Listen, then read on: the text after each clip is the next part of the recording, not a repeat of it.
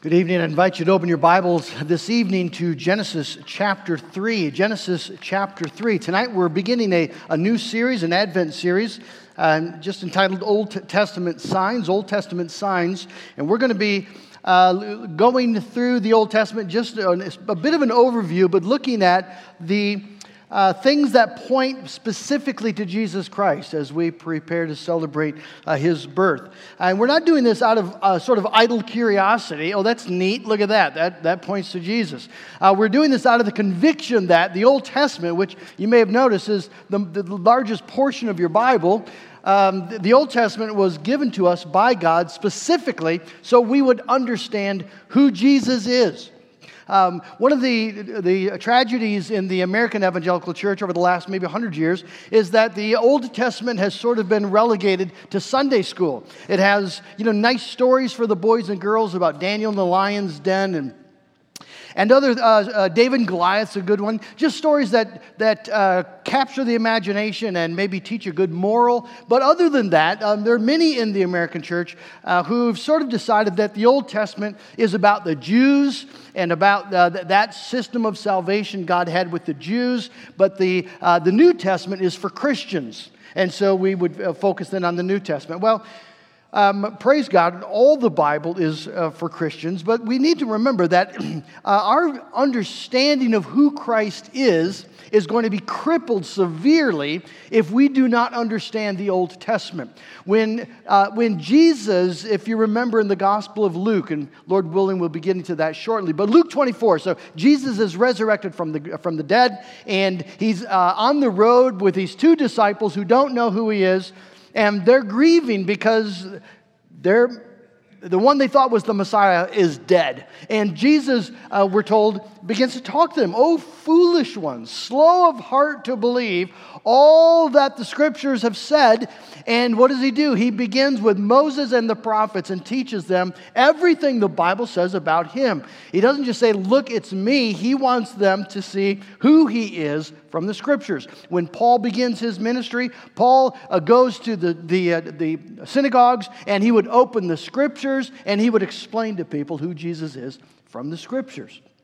And so uh, we're going to do uh, just that. We're going to go to the Old Testament in the coming weeks and the Sunday evenings, and we're going to look at uh, not just prophecies, but uh, redemptive themes and redemptive acts uh, that, that clearly um, lay out, like a, holding uh, the, the multifaceted of a diamond, all these different beautiful aspects of who Jesus is and why he came. We're going to begin tonight with the first gospel promise way back in Genesis 3:15. And so if you have your Bible, turn to Genesis 3 and we're going to look specifically at verse 16.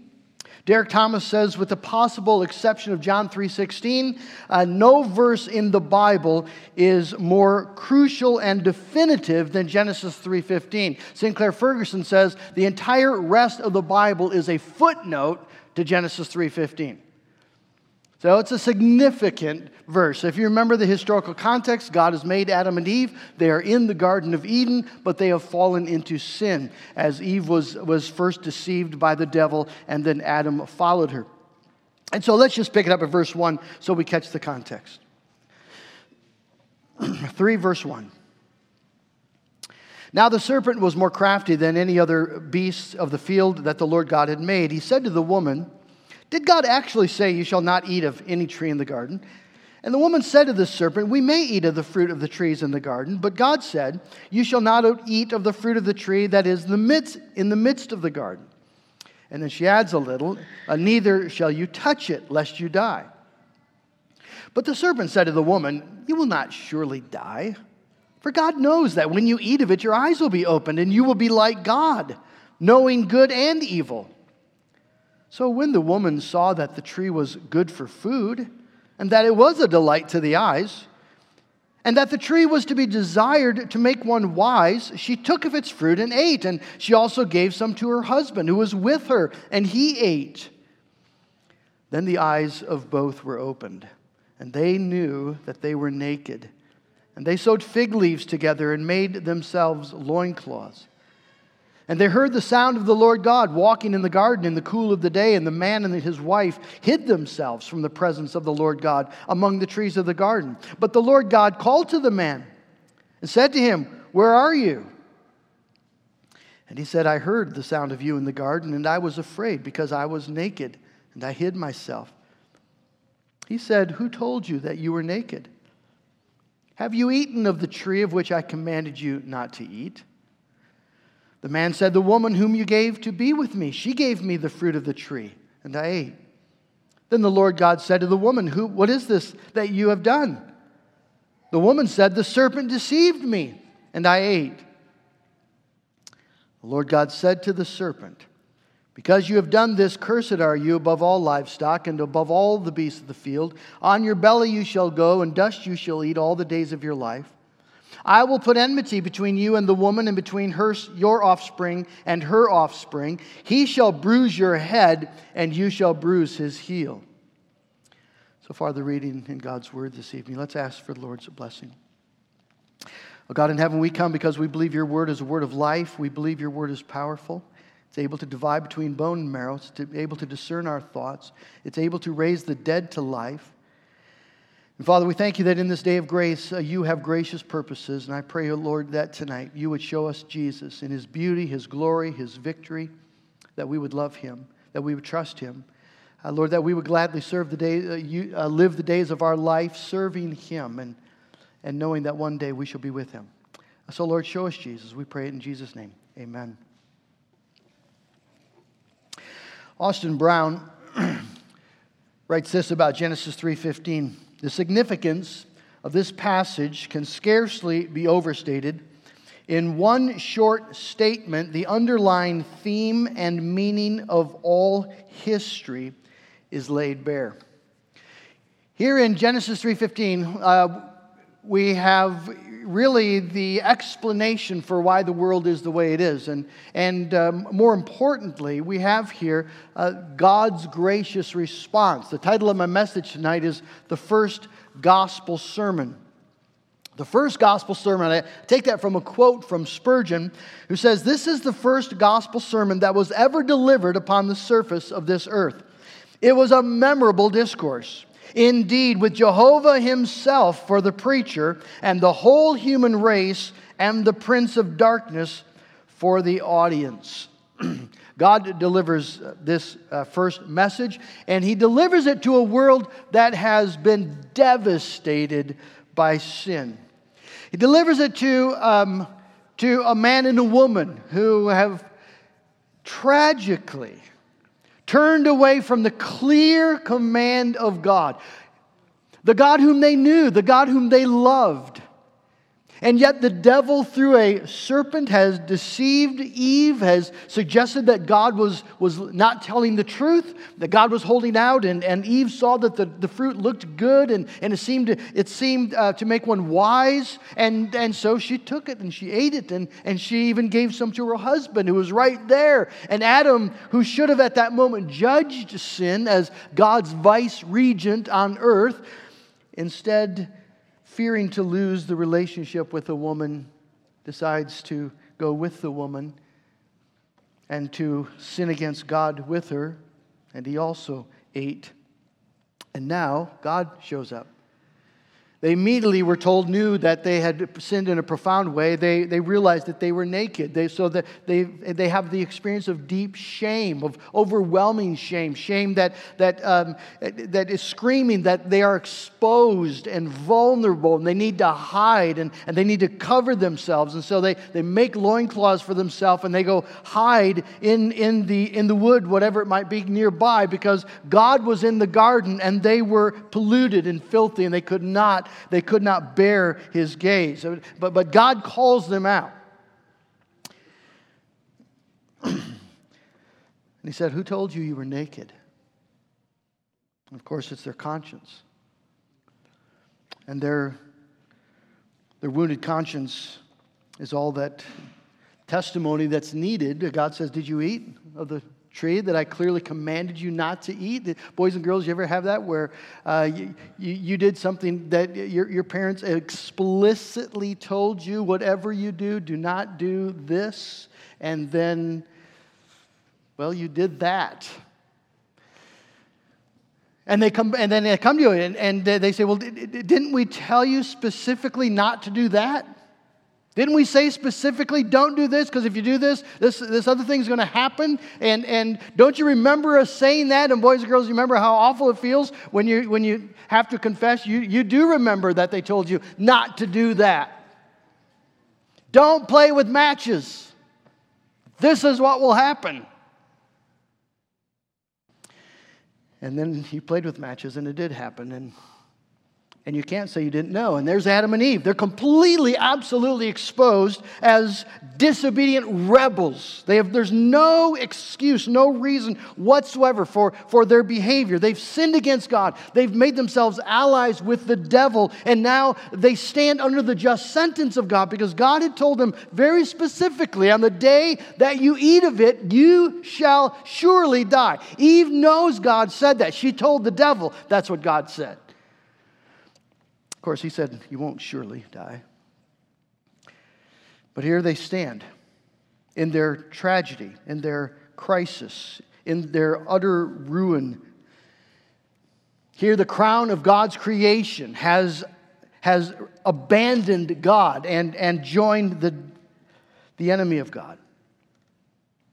And of course, this is not just Adam and Eve's story, this is the story of the world. This is the story of, of this, the lost human race that we belong to. This is why somebody down in, near Austin, Texas today decided to go into a church of slightly over 50 people, and, and half of them are dead tonight.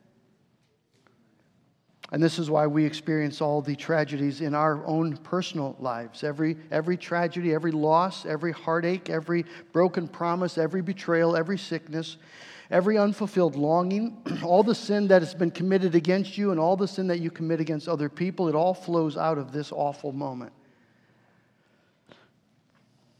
When the world was, was lost to sin. And God would have been just at that moment, of course. God would have been perfectly just to just be done. For Adam and Eve to die immediately um, and be done with the human race, be done with the whole endeavor. He did not create a world because he lacked something. He did not create Adam and Eve because he was lonely or was feeling in need of relationship. He was perfectly happy, gloriously content in the uh, eternal love between the Father and the Son and the Holy Spirit. And, and uh, together, they, they, they, they, when they said, Let us make man, they could have said, And let us damn man now, um, so that the glory of God is, is not marred in any way. Because the glory of God, you see, is what God pursues. And, and yet, God finds a way there at the beginning of creation to magnify the, His glory and His grace and to deal with the sin of man. And so He comes and He gives this, this message, this sermon. There's two main points tonight. First is the war, secondly, is the outcome. The war and the outcome. Notice God comes and he, and he doesn't speak first to Adam and Eve. First, he addresses the serpent because sin has come into the world through the serpent. The devil is the author of this crime. And as far as the devil can see, he's won the victory. I mean, the, the humanity is now in his grasp. He knows who Adam is. Adam is the head of the human race. Uh, and, and in Adam's fall, the, the human race falls. The human race now has become um, part of his army in his war against God. But, but he didn't count on this. I, am thinking that Adam maybe thought that God would just pronounce the damnation, the, the condemnation, and, uh, and, and Satan certainly would be happy to accuse Adam and Eve now that he's deceived them. But, God, eh, but Satan um, was not expecting God to come and say, uh, The story's not over. I will put enmity between you and the woman. I will put enmity. Notice God takes the initiative, and all the story of redemption is, is God taking the initiative, isn't it? Um, this doesn't just happen. God is, is doing something, working out his purposes to the praise of his glorious grace, as Paul says in Ephesians 1. But notice what, what God puts into the world He puts enmity. We tend to think of enmity as a bad thing. And uh, synonyms would be hostility, animosity, hatred. Uh, we would think those would be things that, that uh, ought to be avoided. But God says, I'm going to put enmity between you and the woman, and between your seed and her seed, her offspring. You see, what God does is, is He says, I'm going to create a race in the world from the woman who hate the devil, who hate the works of the devil. He's going, to, he's going to do that work, and he needs to do that work because by nature, our, our hearts love sin. We love what is evil. But God's going to preserve for himself a people who are eager to do what is good. And, and if, if you're a Christian tonight, you, you can happily testify that this has happened to you. That at some point, uh, God engaged you and met you and, and woke you up to the truth about your sin. And, and you're finding that the Spirit of God um, is changing that heart of stone and giving you a heart of flesh. And the things that you used to, to love, you're now more and more, you're you're beginning to hate and despise. Isn't that true? Isn't that that's the work of sanctification? That's God at work in your life. If you are just in love with yourself and the world and its pleasures as you were 10 years ago, something's fundamentally wrong. But if you're finding within you this growing distaste and, and hatred of sin, beginning with your very own, that you see what it is and you see what it does and you see where it comes from. And, and, and not only the damage it does to people, but the, the damage it does to the, to the name of God. And, and you, you are just getting hungry for righteousness and eager for Christ Jesus to come and be done with it, to put all this sin and wickedness to an end. That's what God does. And so God comes with this grace of enmity. He's, gonna, he's, he's not giving up on the human race. He is, he's going to be working through the human race. And as a result, there's going to be two kingdoms. There's going to be your offspring and her offspring, two children, the offspring of the devil and the offspring of the woman. I want you to see the, the surprising grace of God here. Notice that God takes the woman, the one who first fell into sin, and God specifically makes her a key part of the redemptive story. Eve must have been astonished as God pronounces his judgment on the devil to hear that she is going to, to play a critical role. Her offspring are going to belong to God, and, and, and, and her offspring is going to crush the serpent's head. And this surprising grace apparently was recognized by Adam.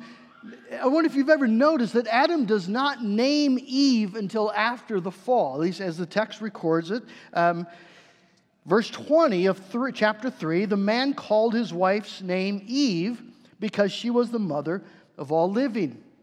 Now, that's a beautiful name for this woman. She could have very rightfully, justly, uh, justly been called the mother of the dying. She has brought death into the world. But you see, grace meets her in her failure and sin and, and exalts her and gives her a new name, a, new, a, a name that corresponds to the, the purposes, the saving purposes of God for the glory of God. Grace is God's response, even here at the very beginning. But God says there's going to be, there's going to be an antithesis in the world. There's going to be those who belong to God and call upon the name of the Lord, and there's going to be those who belong to the devil and do his will. Spurgeon says the church of God and the synagogue of Satan both exist. We see an Abel and a Cain, an Isaac and an Ishmael, a Jacob and an Esau. Those that are born after the flesh, being children of their father, the devil, do his works. But those that are born again, being born after the Spirit, after the power of the life of Christ, are thus in Christ Jesus, the seed of the woman, and contend earnestly against the dragon and his seed. There is an antithesis in the world. We don't hear that, world, uh, that word very often. Maybe we don't think about it very often, but it is that there are, there are, uh, there's the city of man and the city of God. And there's an enmity that exists between them, and it is not a, it's not a gentle animosity. Notice from the text that this is a war to the death. God says, You shall bruise his heel to the serpent, and he shall crush your head. Austin Brown had a nice article on this. He says, This enmity isn't of a casual sort, as if the citizens of each kingdom are at a ball game rooting for a different team. This isn't Michigan versus Michigan State. He says the antipathy and opposition will be nothing less than absolute, resulting in the shedding of blood and even the taking of life. It is warlike hostility. This is going to be a fight to the death. And you see that the nature, the murderous nature uh, on the part of the devil immediately. Cain is born, Eve, thinking that this is the one, uh, rejoices, and yet how disappointed she is when Cain shows his spiritual lineage and murders righteous Abel. Cain belongs to the line of the devil. And then all through the scripture, we have that, that battle going on between those who belong to God and are called according to his purpose and those who belong to the father, of the devil. And so you see in Israel, uh, Israel in Egypt, Pharaoh clearly a, murderous, uh, son of the devil, slaughtering the babies, slaughtering the offspring of Israel in his war against God. You see Israel and Canaan, all the battles that are taking place there. And even um, if you're trying to wrestle with well, how to make sense of uh, Israel um, and the slaughter that takes place at the hand, by the hands of Joshua and the armies of Israel as they clean out the land of Canaan, just uh, consider that in this holy war, um, God is about carrying out holy justice. I just remember uh, Meredith Kline back at uh, Westminster t- teaching us about, you know, here in the, in the uh, Garden of Eden, you have the temple of God, and it needs to be pure, and that's why Adam and Eve are, are, are removed. And then the land of Canaan becomes a, a, type of the, of the temple of God, and the land must be pure, and evil must be purged, and so the Canaanites are purged from the land. We're told in the new heaven and the new earth, there will be no sin there it'll be pure. Well, this is the battle that's taking place. The antithesis is real, it's radical. Austin Brown again says God hates sin and Satan hates holiness. The disagreement isn't over one issue or even four issues, but a whole totality of issues. It's a conflict of worldviews. There is a real antithesis. It must be stated clearly. The conflict is total and irreconcilable, and all of humanity occupies one of the two camps. There are no casual observers in the stadium of life. It's a message that people need to hear because we think maybe we can be a casual observer and we see this side has a point or that side has a point. We like some things about this side and other things about this side. Well, we just need to realize we are on one of one side or the other. Uh, th- there, there's a line that runs through, all through human history. There's an antithesis, and you are on one side of that line or you are on the other side of that line. So Jesus says no man can serve two masters. Either you're going to serve your God Mammon, your idols, or you're going to serve God himself. But, but you're going to be you're going to love the one and you're going to be hostile to the other. Paul says the mind that is set on the flesh is hostile to God. It does not submit to God's law. Indeed, it cannot. Those who are in the flesh cannot please God because they're hostile to Him. You can't please God when you hate Him. James, James says friendship with the world is enmity with God. You have to pick a side. You are on one side or the other. I think a lot of American Christians have to, to think seriously about the reality of an antithesis. We become very comfortable in our culture. We, we mold and meld very easily in our culture. We, we like what the culture likes. We, we pursue a lot of the same uh, passions and desires and interests, and, and more and more um, sort of molded by the principles of our culture. So, things that would have shocked and stunned our ancestors, our Christian ancestors 100 years ago, we can feel quite comfortable participating in. I think, particularly in terms of entertainment. So, we've got to pick a side. I read a fascinating article by Rod Dreher this past week, um, just talking about how in our, in our culture we're going to be forced to pick a side. That the culture is increasingly becoming hostile to Christianity. Christianity, you, you, you could be a Christian and you could, be, you could uh, easily be the head of a, of a, of a major business and, and, and no one would have a problem with that. But now, if you're a Christian and you're head of a, ma- a major uh, uh, company um, and, and it's known that you agree with what the Bible says about homosexuality, you're going to have issues. You're going to have to pick a side. Rod Dreher just talks about uh, his concern that young evangelical Christians are not being tr- taught this and they're not being trained just basic Christian truths. So, so, so they're being molded by the society. They think like the society in terms of, of homosexuality and social justice issues. They, they've adopted the society's uh, frameworks and categories. And so, uh, so, so he makes this, this, this prediction that when these young people are in leadership positions, uh, they won't have to hide unpopular opinion from society at large. They won't have any unpopular opinions. I hope he's wrong. But that's what we're facing. Jesus says the world will hate you. Paul says all those who desire to lead a God, godly life will be per- persecuted. And this, friend, is by the act of God. It's not an accident. To this you were destined. To this you were called, the New Testament writers say. This is God putting enmity between you and the devil so that you hate sin. You hate what is evil. You love sinners. You love people who are lost and in bondage to the devil. Your heart grieves for them. You, you yearn for them to be saved. But you hate the acts of the devil. You hate everything about the devil. You take no pleasure in any of his works. You realize that you belong to Jesus. There's going to be there is a war that's taking place, but the outcome is secure. He shall bruise your head and you shall bruise his heel. So, so God here pronounces uh, the gospel that there is one who's going to come. He, singular, the, the, the, the seed of the woman, is going to do something in some way that is going to be a fatal blow. The word bruise here, it can also be uh, translated as crush uh, the contrast is between the, the seriousness of, of the crushing. So, um, to be crushed in your heel is very painful. To be crushed in your head is fatal.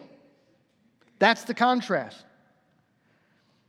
Someone is going to come and, and do that, that fatal work to the serpent, to the devil that is represented in the serpent. And it's fascinating. I don't have time tonight to get through it all, but if you just follow the Old Testament story, you'll see little images of what's going to happen to the serpent. Uh, Judges 4, you can read that maybe uh, tonight. Judges 8 is another one. Judges 4, you have um, the, the Sisera, the commander of the army of Jabin, the, uh, the king of the Canaanites, making war with Israel. And Sisera is, is tired. He goes into the tent of Jael. And remember what Jael does? With a tent spike? Right through the temple, crushes his head.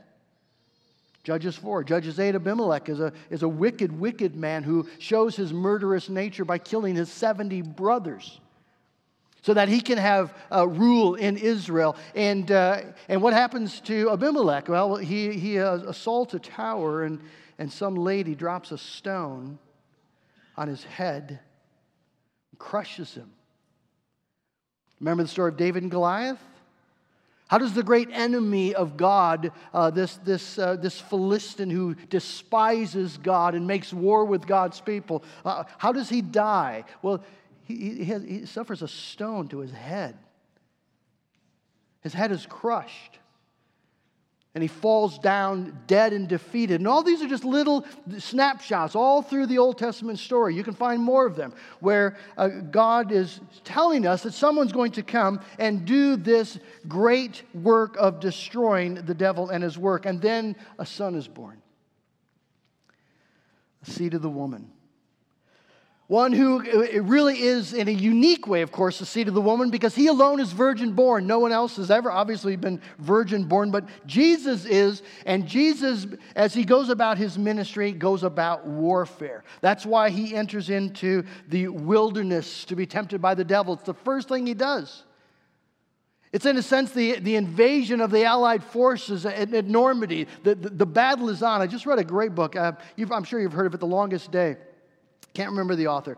But he talks about the German officer who first saw the, um, the vast armada, over 7,000 Allied ships. He, he, he, there were paratroopers dropping down. They were getting reports, and he was concerned that the invasion might be happening uh, there. But uh, so he went to his bunker right over the beaches, and he, and he took his glasses and he scanned the horizon. Nothing. And then he did it again a half hour later. Nothing. He kept doing this, and, and finally he said to his men, "Well, it's not clearly it's not going to happen." And uh, but I'll, one last look, and and he begins to scan the horizon, and it's like out of uh, uh, just like a mirage, like a miracle, suddenly the mist had lifted, and there are over 7,000 ships standing directly off the coast of Germany. And, and, and, and the writer says he was moved as he had never been moved before in all of his life. Stunned, he called his, his commanding officer and said, The invasion is here. There has to be 10,000 ships out there. And, and his officer barked back and says, There can't be 10,000 ships. Nobody owns 10,000 ships. And he said, he said to them, Man, will you just come and see for yourself? It's fantastic. And yet he says he knew as calmly and certainly as he knew anything in his entire life that this was the end of Hitler's Third Reich. I think that's how the devil felt when Jesus Christ appears as you see the glory of God and the love of God, willing to send the second person of the Trinity in human form to earth.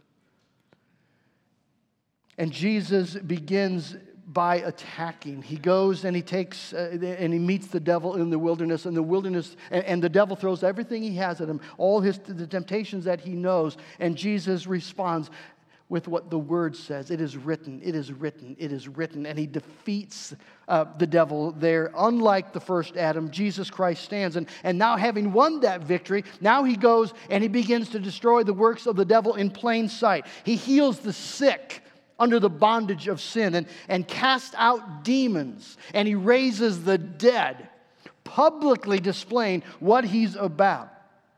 He battles the devil in, in personal form in some senses. He takes on the Pharisees. And remember what he says to them. John had called them a brood of vipers, offspring of the serpent. Jesus says, You're just like your father. You're murderers and you're liars, just like your father. When he lies, he speaks his native tongue, and you do exactly the same thing. How shall you escape the wrath of God which is to come?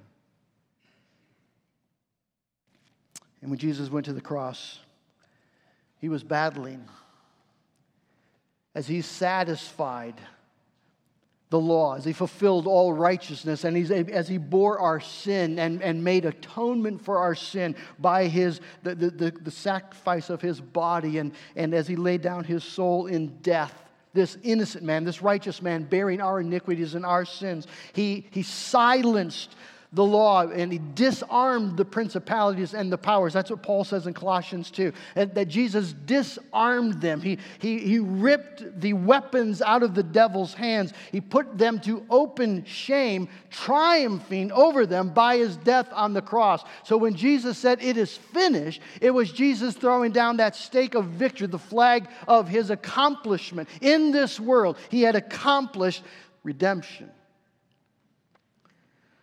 The devil was a defeated foe.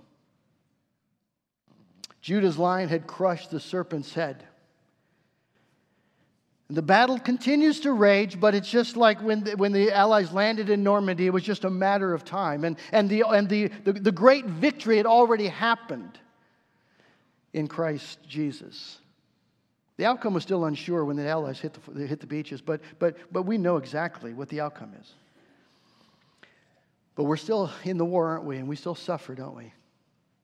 Paul says, I fill up in my body what is lacking in the suffering of Jesus Christ. Not saying that Christ somehow didn't suffer enough, but Paul says that what I'm doing as I suffer, as I'm beaten, as I'm stoned, as I'm, uh, I'm shipwrecked, as I suffer, I'm, I'm showing the world who I belong to, who I follow. And I'm, and, I, I'm engaged in his cause the way that he was engaged in, in the cause, with suffering. And so the bruises continue. God's people suffer, and some of you are suffering deeply, even tonight. But you see, as we suffer in faith following Jesus Christ, we know what it's about. We're waging war with principalities and powers, Paul says, not with flesh and blood. We're waging war with rulers and authorities and cosmic powers over this present darkness and the spiritual forces of evil in the heavenly places. And we wage war as those who belong to Jesus Christ in the confidence that we do conquer by faith. It's faith, you see, that conquers. It's faith. When I see people going through great struggle and great sorrow and heartache, and they have no idea why God is doing what He's doing, they can't fathom how this could possibly be part of a, of, of a good purpose or, or how this could possibly be used in some way to make this awful loss and this heartache worthwhile. And, and God doesn't tell us, you see, what, how it's all going to work out. He doesn't, he doesn't give us the, the, the, the, the example, the illustration of this is going to affect this and that's going to work that. We're not told that. And yet, God calls us to believe to have faith, and faith is the victory. Revelation chapter 12, John says, I heard a loud voice in heaven saying, Now the salvation and the power and the kingdom of our God and the authority of his Christ have come. For the accuser of our brothers has been thrown down, who accuses them day and night before our God. And they have conquered him. They, listen, they have conquered him. The followers of Jesus have conquered him by the blood of the Lamb and by the word of their testimony, for they loved not their lives even unto death. They loved Jesus more than they loved their life, more than they loved their dreams, more than they loved their families, more than they loved anything about themselves. They loved Jesus. And when they came to Jesus, they gave it all to him and for him to use as he would. Just recently heard, just reminded of the story of John Williams a man who, at an early age, in his early 20s, decided with his wife, young wife, that they would be missionaries in the Pacific Islands, an area that had been just sort of discovered and opened up. And so they went so, so far away from home, knowing uh, they would maybe never go back. They actually went back one time in a, in a period of 20 years. 1839, uh, John Williams, um, they discovered some new islands. They had already planted a church in Samoa, and, and they discovered a new island. And, and so John Williams and another went there. These islands were known for being fierce people, cannibals. John Williams and his friend landed on the shore. They lived for 30 minutes before uh, they were clubbed to death and, and cannibalized. But then you see, the word came back to Samoa. The devil was determined to keep the, these people in his grip, but the word made it back to Samoa. The people on the ship had watched it all happen. And nearly 100 native Samoan believers who had come to faith in Jesus Christ under John Williams' ministry decided that they were going to go take up this cause, and, and they traveled to this island. And a church was planted. And the devil's purpose was not fulfilled. The church grew and thrived. Because one man, you see, was, did not love his life even unto death, and, and by faith in Jesus Christ, he conquered. The outcome, friends, is secure. Romans 16 20, Paul says this amazing thing at the end of his letter the God of peace will soon crush Satan under your feet. Your feet. The grace of our Lord Jesus Christ be with you. And so we fight this, this battle. And it's hard and it's long and sometimes very disappointing and, and often heartbreaking. But we have this absolute confidence. We have this, this promise from God that the God of peace will soon crush Satan under your feet. You are going to stand one day in the victory of Jesus Christ and know that in some way God allowed you to participate in this battle. In some way, the glory and the honor, though it all belongs to Jesus Christ, He shares it with you. And so, friends, that's where we live. Genesis 3:15 tells us we live in a world where there's a war. But it's a war that the outcome has been absolutely determined in Jesus Christ. And so, as you live your life this coming week, friends, don't be ashamed of the name of Jesus Christ. Don't be ashamed to be counted as one who belongs to Him. Never be ashamed of the name of Jesus Christ. Don't be afraid to take a stand with those who are mocked because uh, they believe. Uh, don't be afraid to take a stand for what is true and what is good and what is right and what is pleasing to God, no matter what uh, the world might say. Don't, don't be afraid. Don't trade your relationship with the world the way Adam did with Eve. Don't trade your relationship with the world for victory in Jesus Christ. Follow him. trust Him, live in faith, and one day we're going to see Him as victors. Amen. Oh God in heaven, you know, Lord, that some of us are suffering tonight. And it's hard. It's scary, maybe. And there's fear, and there's anxiety, and there's, there's grief, tears. But oh God, I thank you that you've not allowed us to lose our faith, and through the tears we hold on to a victorious Jesus Christ. And more importantly, He holds on to us. Oh, Father, we, we, we live in a world where there's so much, so much anguish. And yet, thank you, O oh Lord, that you've spoken your word and you've given your promise and you've sent your Son to, to seal that promise with his own blood. That the outcome is secure. That the devil's reign is limited and, and will soon come to an end. That he cannot do anything to us apart from your sovereign good pleasure. We're safe in your care. And Lord, I pray that you give us boldness then to speak into this world. As those who are living for the world that is yet to come, oh God, give us love for lost, lost people who are still in the darkness, still in bondage, who need, who need to see the light. Oh God, give us a, hunger to see Jesus Christ, the conqueror, the king, magnified in the saving of sinners. And as we follow after him, Lord, forgive us for our, our embarrassment about Jesus. And I pray, Lord, that in our work, in our entertainment, in the way we spend our money, in the way we use our sexuality, I pray that Jesus Christ, our precious King, would reign as Lord, that we would love him, that we would serve him, that we would gladly lay everything down if we could, in some small way, join in this great cause. And one day, Lord, have the, the joy of seeing the victory secured and complete. As the earth is full of the knowledge of the Lord, as the water covers the sea, and there's no more death and no more crying, no more pain. Oh God, may that day come soon. Until then, Lord, keep us in the faith. Keep us following our victorious Lord. In Jesus' name, amen.